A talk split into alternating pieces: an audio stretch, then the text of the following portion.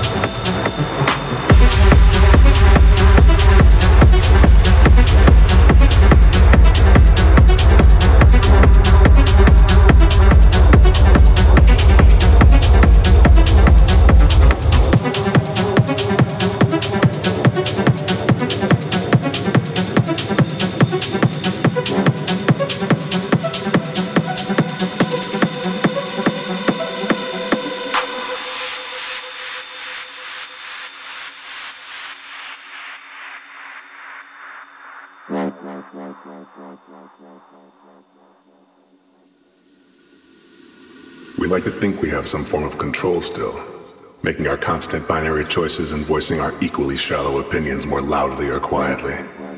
Most people can't even decide what color to wear or which burger to eat. What the fuck does it matter, man?